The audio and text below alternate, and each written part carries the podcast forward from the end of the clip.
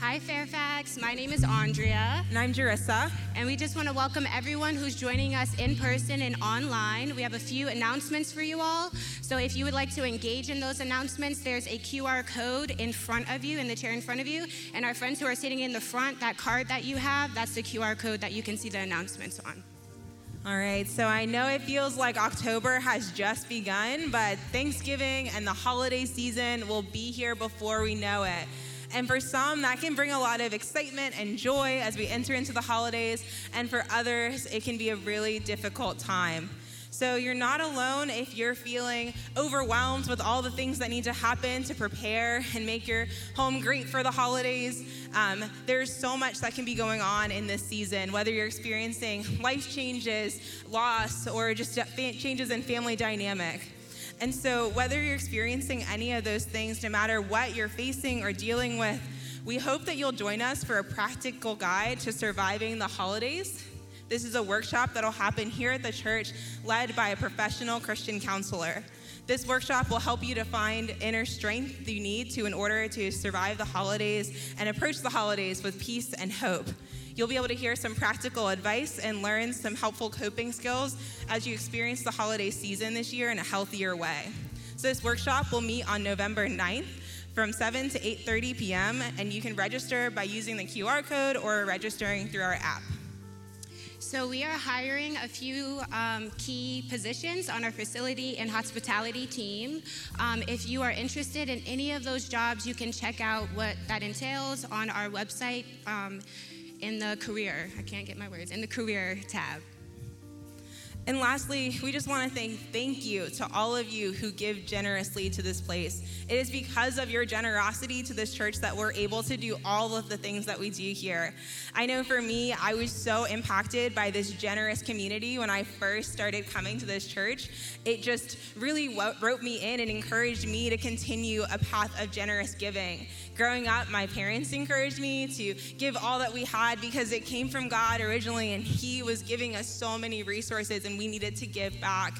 Um, and that was just such a blessing for me to experience as a child and to learn Jesus' words of that it is ble- more blessed to give than it is to receive.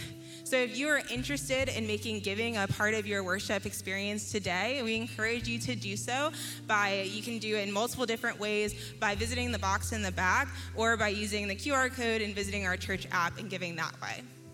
So, those are all of our announcements for today. Again, welcome. We are so glad that you're here. We're going to be jumping back into our Kings and Prophets series, so take a look at this video. Throughout history, we see leader after leader rise and fall.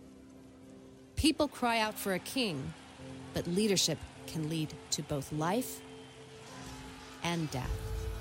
And still, God has a purpose for each of our lives. He uses us despite our failures to accomplish His purposes. God is the only true authority and perfect leader. And when we invite Him into our calling, He is able to redeem our story and use it for His glory.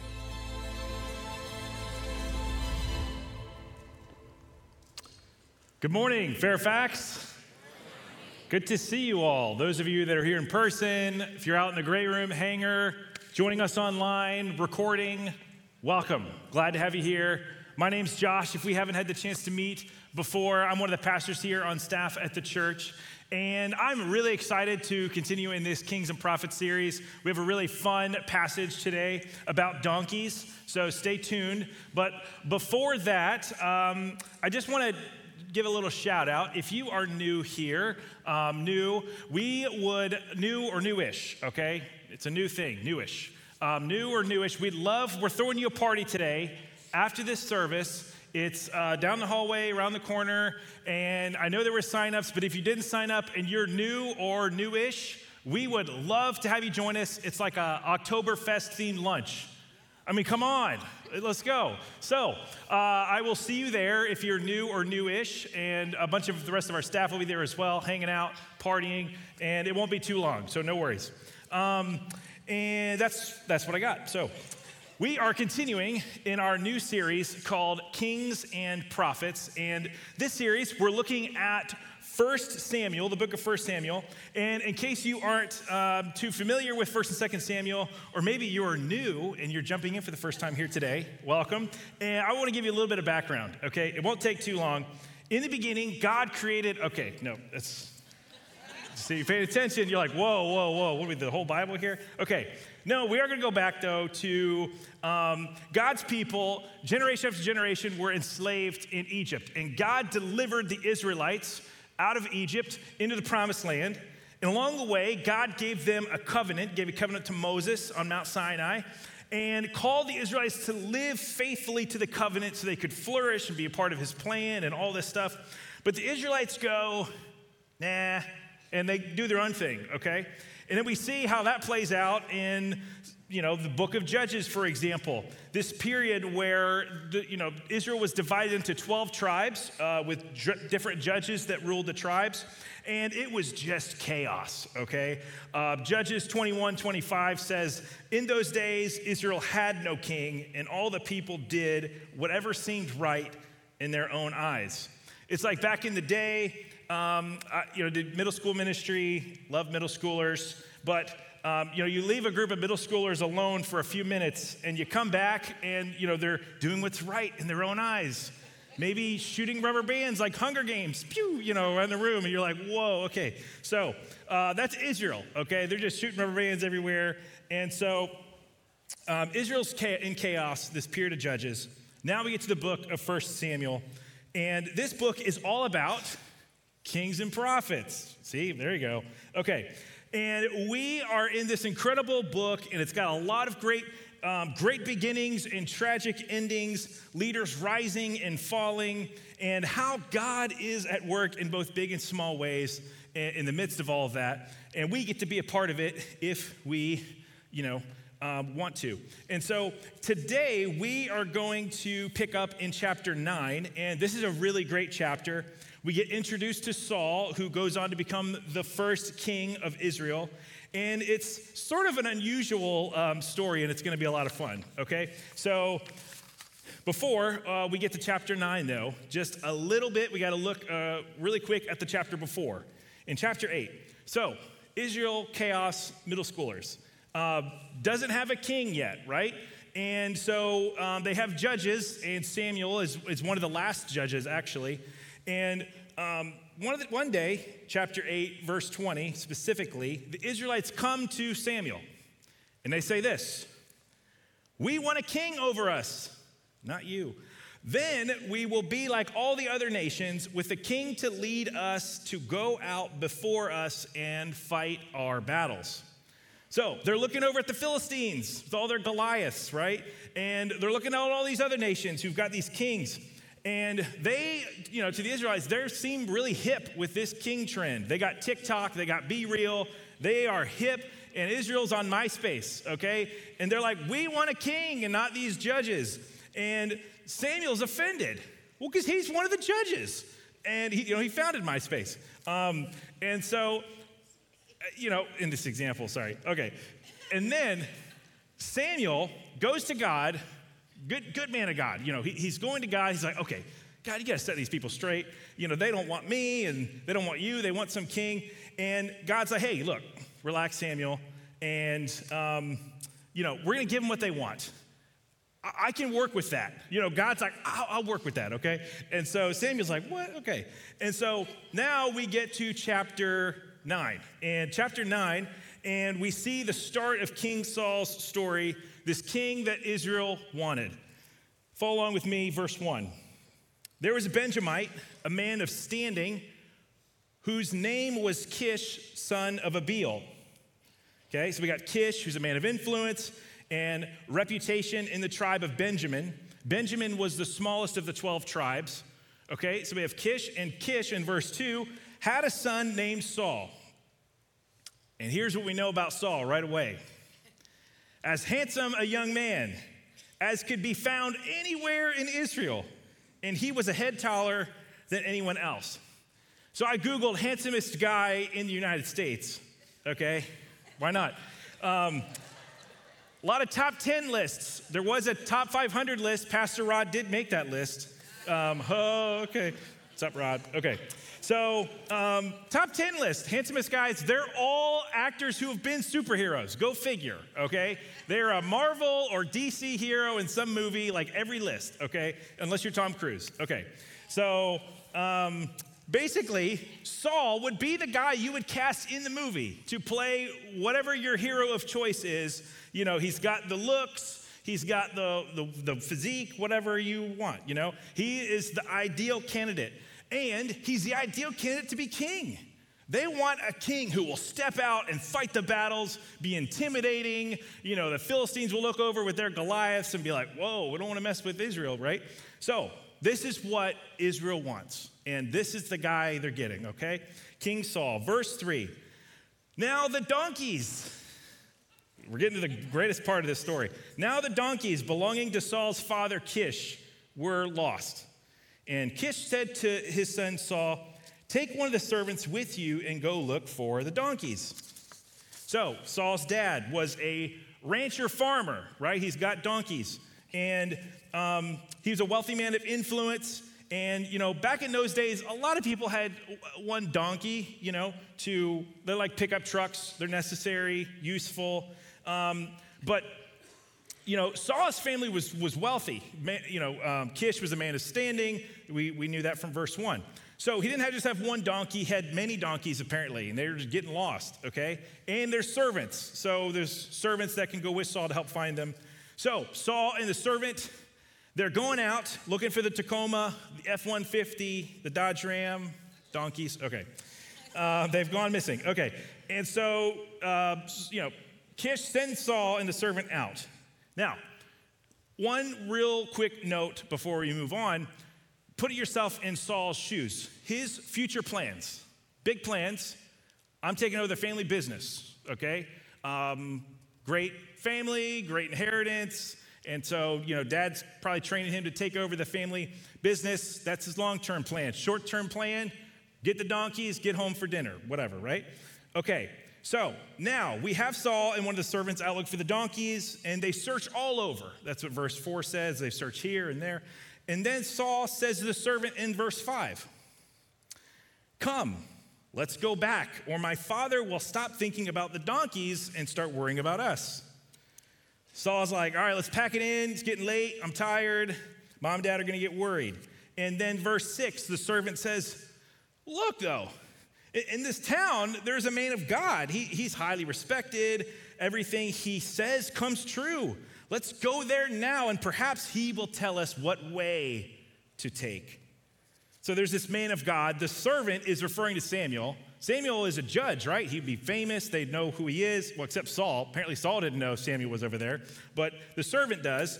And so the servant's like, hey, why don't we go over there and, you know, um, want to help find the donkeys. And so uh, prophets back then, um, they were referred, they referred to them as seers because they were able to, you know, speak into the future. You know, God is kind of speaking to them and they could kind of see the will of God, you know, prof- and do a word of prophesy like in the future, right? And so they wanted to go to this guy, see where they could get the donkeys.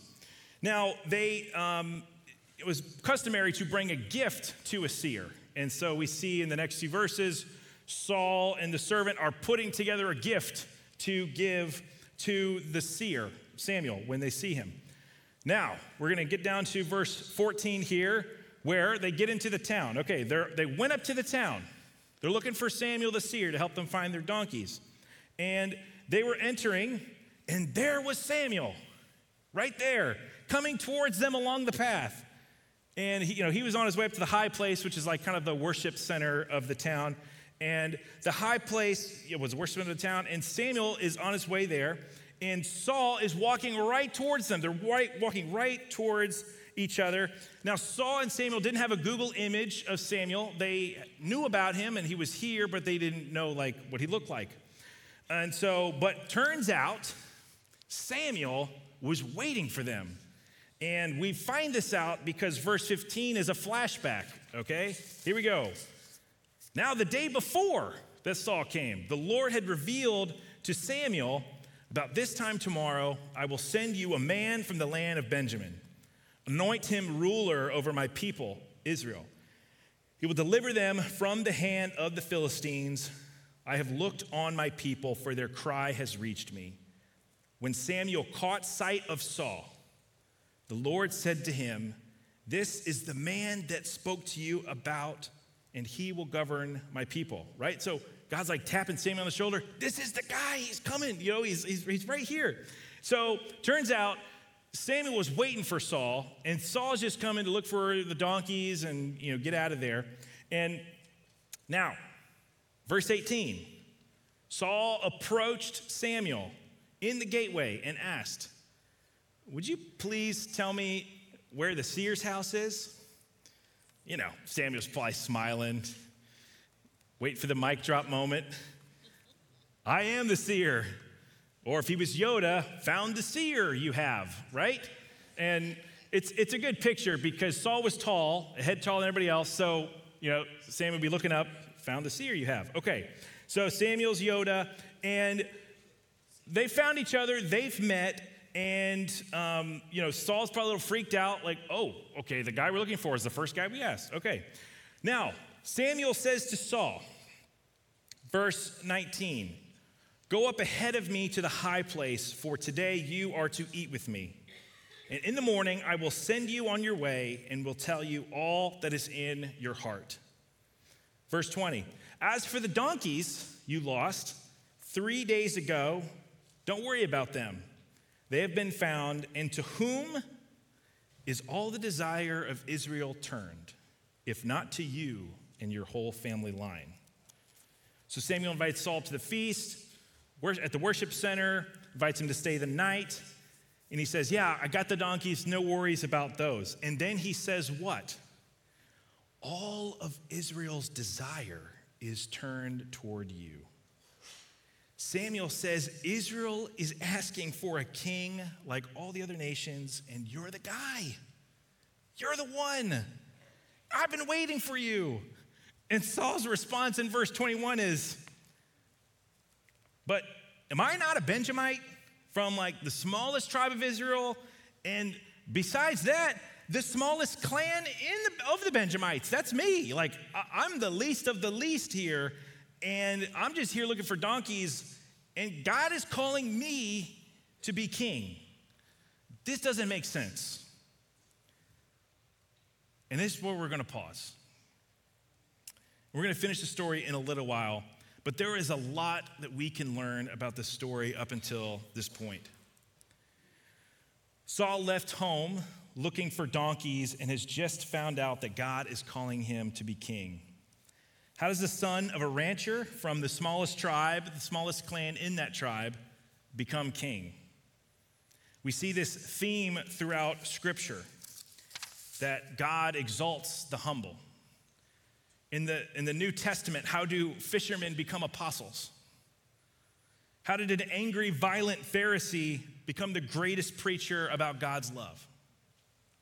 Throughout history, countless men and women who have heard and felt the living God moving in their life, calling them, leading them, invited them into a life greater than they could ever imagine.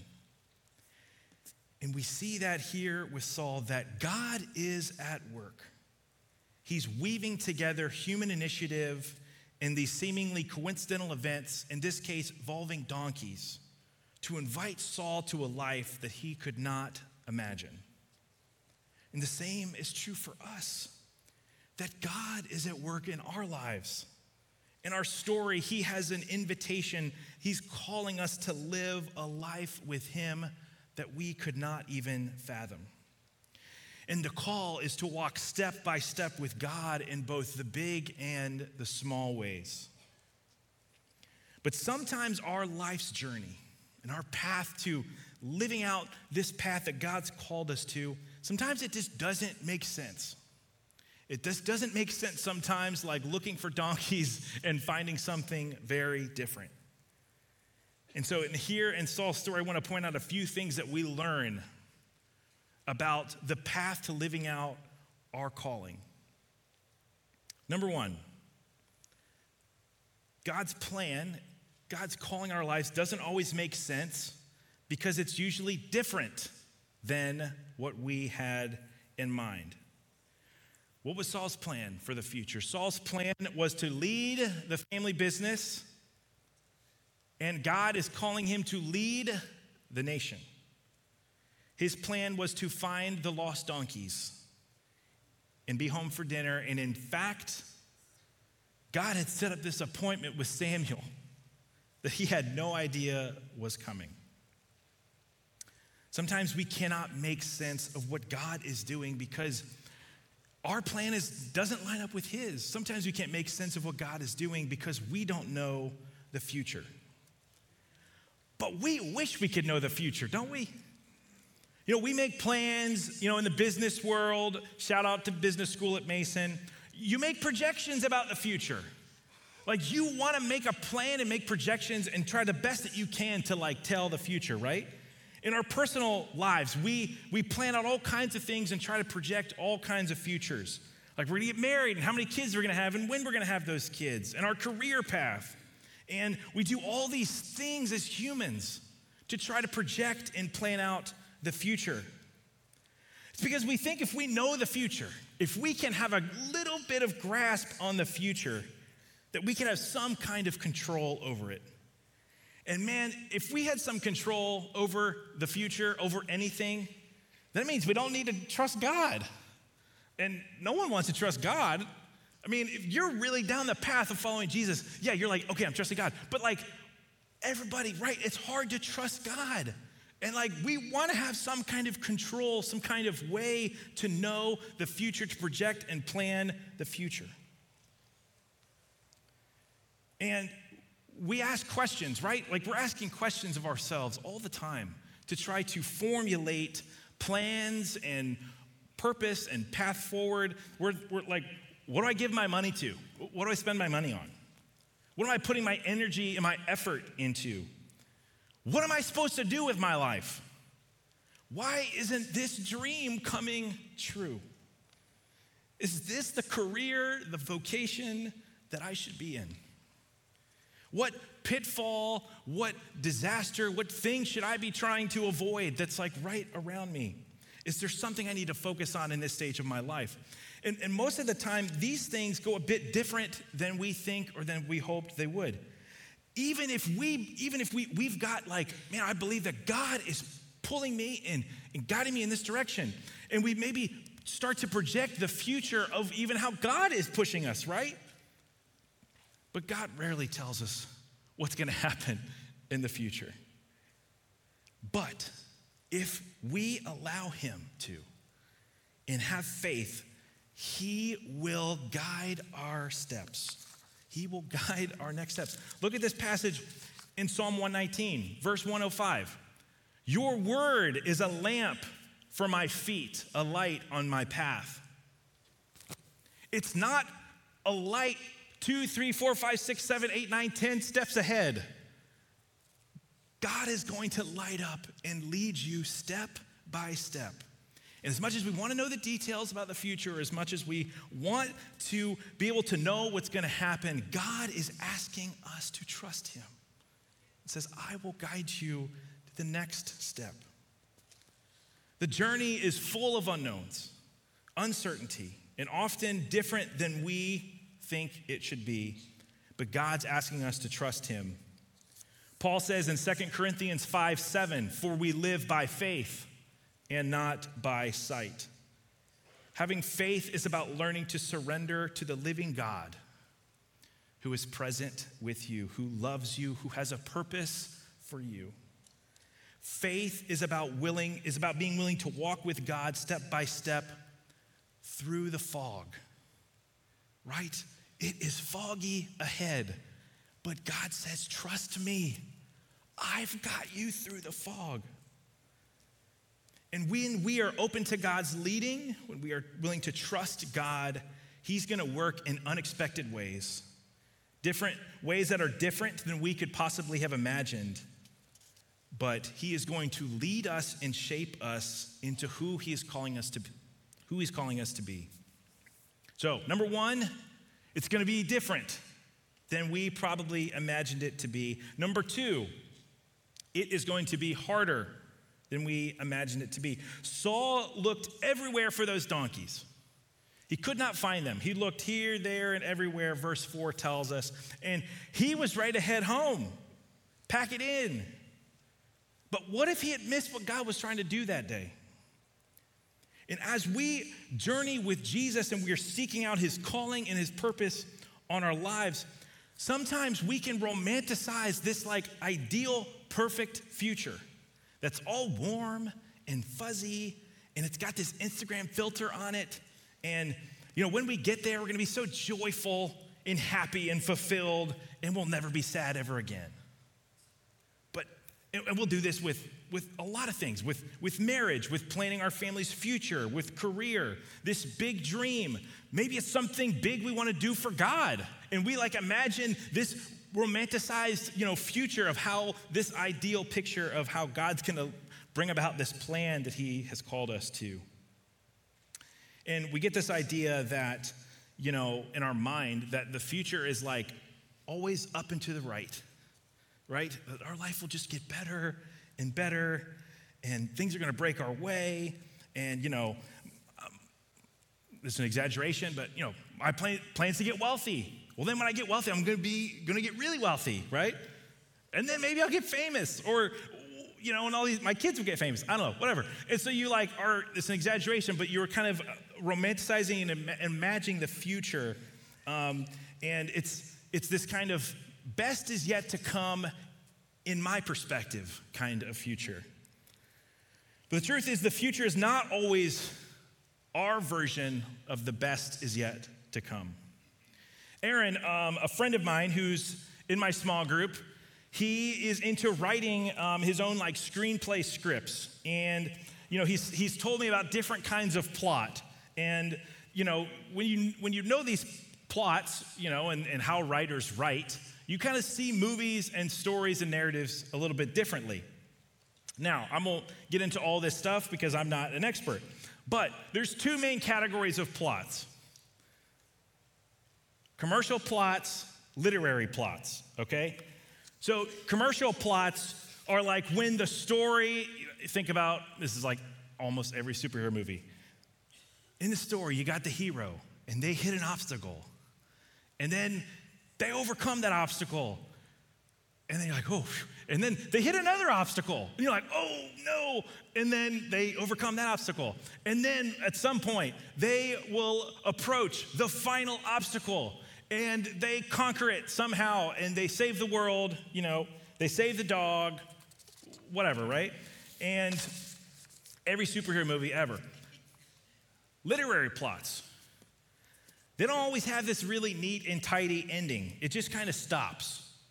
And when it stops, sometimes, you know, maybe if you've if you watched a movie like this or, or a show or something, and you know, it ends and you go, oh, that's kind of cool the way that it ended. Or maybe you go, wait, is that it? Is that how the story ends right there? I'm kind of sad now, you know? Um, and you go, what's the point of that, right? It was like up and it's down. And the story is not about this like conquering some final obstacle. The story is about the inner journey of the character. And, and rather than, yeah, they go on to conquer this thing, it's about what's going on in their heart. And sometimes the ending is hopeful, and sometimes it kind of ends on a down note. And the point of these narratives isn't to always give you this like big positive, I'm gonna conquer the world kind of vibe. But the point of a literary plot is to empathize with what it means to be human. And that's why most of the Bible is more literary storytelling, because most of our life is more literary. We rarely feel like the superhero in the story. We usually feel more like Saul. You know, Saul's out looking for donkeys. He's offered a crown. He says, What? Me? I'm nobody. But then, you know, he starts strong, but he spirals out of control really fast and he loses trust in God. His insecurities and his arrogance and his jealousy leads him in this downward spiral, spiral. And you get to the end of Saul's story and you go, What? What happened? You had this calling, you had this anointing from God, and what happened to you? Right?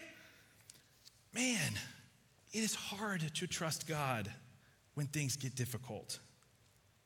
And the point is that the path to our calling is going to be harder than we expect, and God is inviting us to trust Him, not bail.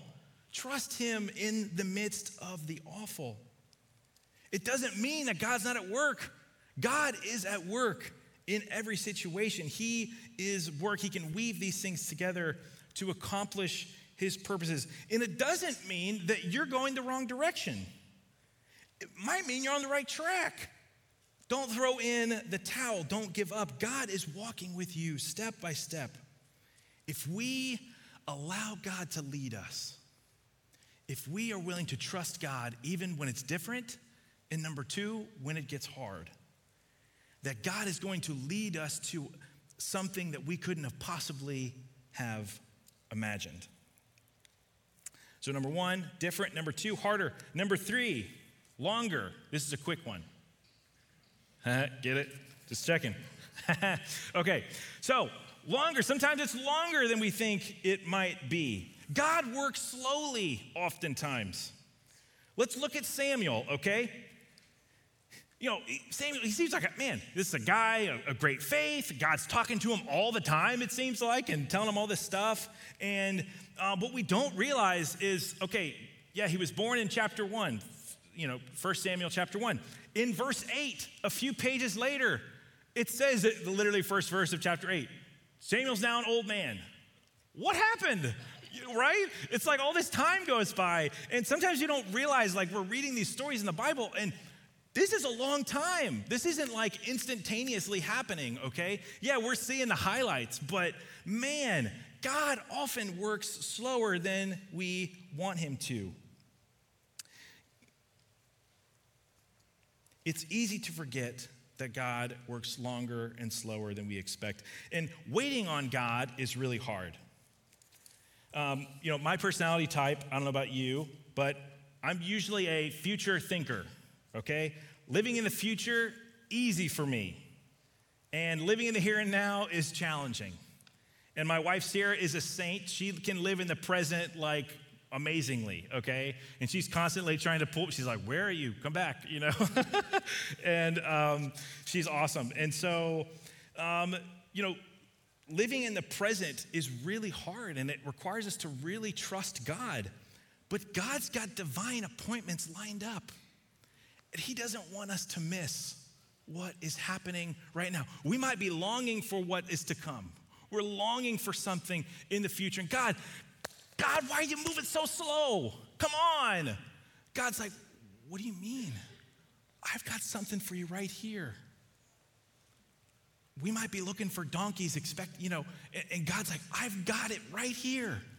What you might think is nothing is something big. And God does not want us to miss it. And it can be so easy sometimes, right? We're on this journey and we can get tempted to compare ourselves to other people. Like we compare our calling to someone else's. Man, they got it all together. Man, why do they get they get that vocation? They got all that. I mean, man, they've accomplished all this. They've got this amount of money, this house, this family, whatever. And we compare ourselves, but here's the truth. You have your own journey. You have your own identity that God has uniquely crafted and called you to. And believe me, God is working in the midst of it. The path to living out our calling, it might be different, it might be harder, it might be longer. But God is asking us to trust His leading, to surrender control to Him. And when we do, He will lead us in His timing to somewhere greater than we can even imagine. And here is the fourth thing that it is better. Might be harder than we thought, it might be different than we thought, it might take longer than we thought, but it is better. God's path and calling for us is better than anything we could ever imagine. So, regardless of what we think the future holds, it will never satisfy us or make us content if it's apart from God. There is no plan, there is no dream, there is no relationship, no career, there is nothing that can do what God can do in your life. And here is the beautiful thing you do not have to wait for that future. That is available to you right now, regardless of your circumstances. Let's look at this verse. Paul says in Philippians 4:13. It's a well-known verse. Paul says, "I can do all this through him who gives me strength." I can do all this through Christ who gives you strength, right? It's probably a verse you've heard before. But here's the thing about this verse it's often taken out of context. It's often used as a verse to like apply to something we want to do. That we want to start this business, we want to make this dream come true, we want to, you know, find this relationship, whatever. And we will use this verse and like say like, "Oh yeah, God's behind us. I can do this, right? God giving me the strength to do what I want." And like that's not how God works. God doesn't work that way. We can't take God and apply him to what we want. Paul isn't talking about that. Paul, you know what Paul says? It's, it's about contentment. That's what this verse is about. Paul says, I've been poor and I've had plenty, but I've learned to be content in any and all circumstances. And then Paul says, I can do all of this through him who gives me strength. Paul says, I have learned to be content through the strength of Christ. Our calling, first and foremost, is formed and shaped by our commitment to love God and love our neighbor, regardless of our circumstances. It's not about searching for this ultimate, you know, personal fulfillment that we've dreamed up. Whatever season you are in right now, Jesus calls all of us as his followers to love God and love our neighbor. Our journey with Christ is about learning to serve God, to love in the very place and situation that God has called you to right now. It's perhaps the greatest wall and mountain we face is being content in the here and now regardless of whether you're in your dream job or not, regardless of whether your marriage is a dream come true or not, whether it's your whatever number your bank account says, however parenthood is going or not going, whatever's happening. Whatever you are in right now, you have everything you need to live what Jesus calls the abundant life. You know, sometimes one of the ways that God strengthens us is to let us sit and wait and give us the space to come to the end of ourselves. Because we try over and over again to will our plan and our control over our future. And again and again, we hit a wall. And God says, sometimes you got to let your dream die to free your heart from needing it to come to pass, to be fulfilled, to have purpose and meaning or whatever. God says, I've got you right here. I have everything you need to live the life that you have dreamed of. And sometimes we have to let our dreams die. We must come to the end of ourselves before we can be content with God alone. And it's then, it is when we are in that yes position to God that we become ready to steward His big plan for us.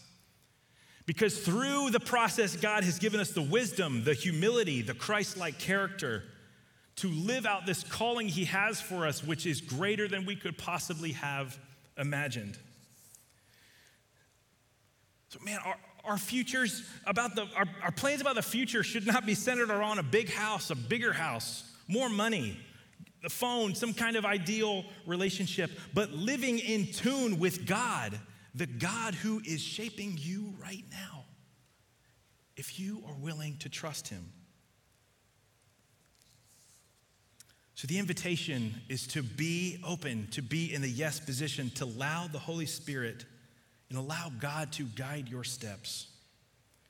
when it's different than you expect, remember that God is after your trust. When it gets harder, don't bail. See what God is doing in the midst of the awful. Resistance isn't always a sign that you're going the wrong direction. It very well mean that you're headed in the right direction. And the enemy is doing everything possible to try to get you to bail. God says, Trust me. And when it takes longer, remember that we inherit the promises of God through faith and patience. And through the process of trusting God, we see Him work in ways that we can never even imagine. The best thing about it is through the process, He is shaping us into who He has created us to be. How is any of this possible? How could we possibly live this way? How could we possibly trust in God and do all of this and experience this calling that's better than we could imagine? Look with me at the end of this story. We stopped in verse 21. Saul can't believe that God has called him to be king. And then in verses that follow, I'll paraphrase. That Samuel brings Saul up to the high place, and there's this big feast, and they seat him in the seat of honor. And so they honor Saul, and then Saul hangs out, spends the night at Samuel's, and then they're off the next day to go back. But Samuel says, One more thing before you go. Verse 27 As they were going to the edge of town, Samuel said to Saul, Tell the servant to go on ahead of us. And the servant did so. But you, Saul, stay here for a while so that I may give you a message from God. Then Samuel took a flask of oil, poured it over Saul's head, and kissed him, saying, Has not the Lord anointed you ruler over his inheritance? Samuel is anointing Saul as king. And this is a brand new practice. It hasn't happened before. They've anointed the tabernacle, they've anointed priests, and they've set those apart for special, special purpose, but not kings. The nation of Israel was looking for direction, they're looking for hope, they're looking for truth, and they've cried out for a king. What did it say the verse prior? All the desire of Israel has turned towards you. And although Saul had initially responded to his calling in faith, he quickly lost sight of God. His insecurities and his arrogance and jealousy took over, and Saul became more focused on his own glory. And at the end of Saul's life, in 1 Samuel chapter 26, in 11 words, Saul sums up his life. He says, I have acted like a fool. I have been terribly wrong. The anointed king of Israel failed.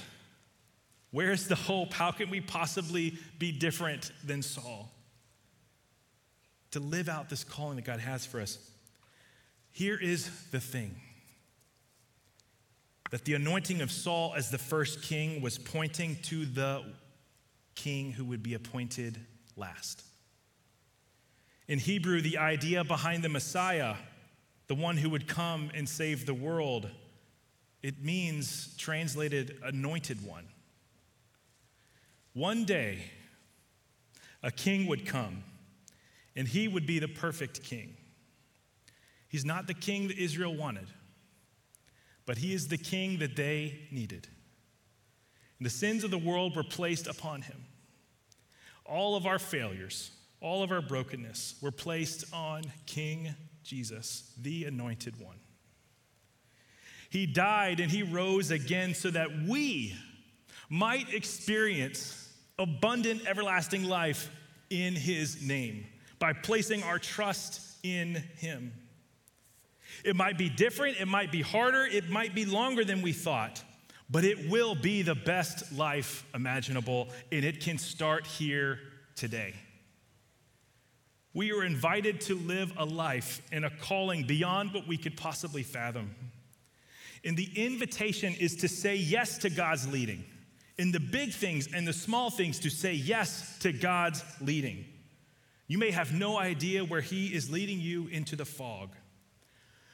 But, church, we are in good company. When the fishermen dropped the nets to follow the rabbi, they couldn't have imagined the journey. They couldn't have imagined what would happen next. They found themselves put to work following Jesus, building his kingdom. It didn't make sense to them at first, but eventually they found themselves sent as apostles to lead a world changing movement that we can be a part of here today. In the same way, we too can say yes to Jesus, to the calling that God has for us. And through the process of trusting God step after step, He begins to shape us and mold us into who He's created us and called us to be. And friends, it is better than we could ever imagine. So today, maybe you are sitting here going, I need to put my trust in Jesus. I need to say yes to Jesus today with my life. Well, today is the day you can make that decision. Maybe there's an area of your life, maybe you have said yes to Jesus in the past, but today you need to recommit and say, Yes, Jesus, I trust you. I want you to lead me step by step. I encourage you to make that decision You can put it on the cross. You can um, sit in your seat and just pray to God, cry out to God. He's not the king that we want, but he is the king that we need. Amen. Pray with me. Dearly Father God, you are an amazing God. God, the way that you can work in every circumstance, the way that you weave together the things that are happening around us to do amazing things. God, I thank you for being a God that we can trust fully, for being a king that is worthy of our praise, that is worthy of our trust. God, you know the heart of every person watching online, sitting here, Father. God, we give you everything, God. We give you our lives. We give you our trust. God, we know that you promise to lead us step by step. May we have the eyes to see what you're doing in our midst. It might be different, it might be harder, it might be longer, but God, we know that you are good. We know what you are doing right now is good. May we go out from this place and partner with you in what you are calling us to do and who you are calling us to be. We can only do it through you, Jesus. So, God, we invite you into this place. God, we love you. We pray this in Jesus' name. Amen.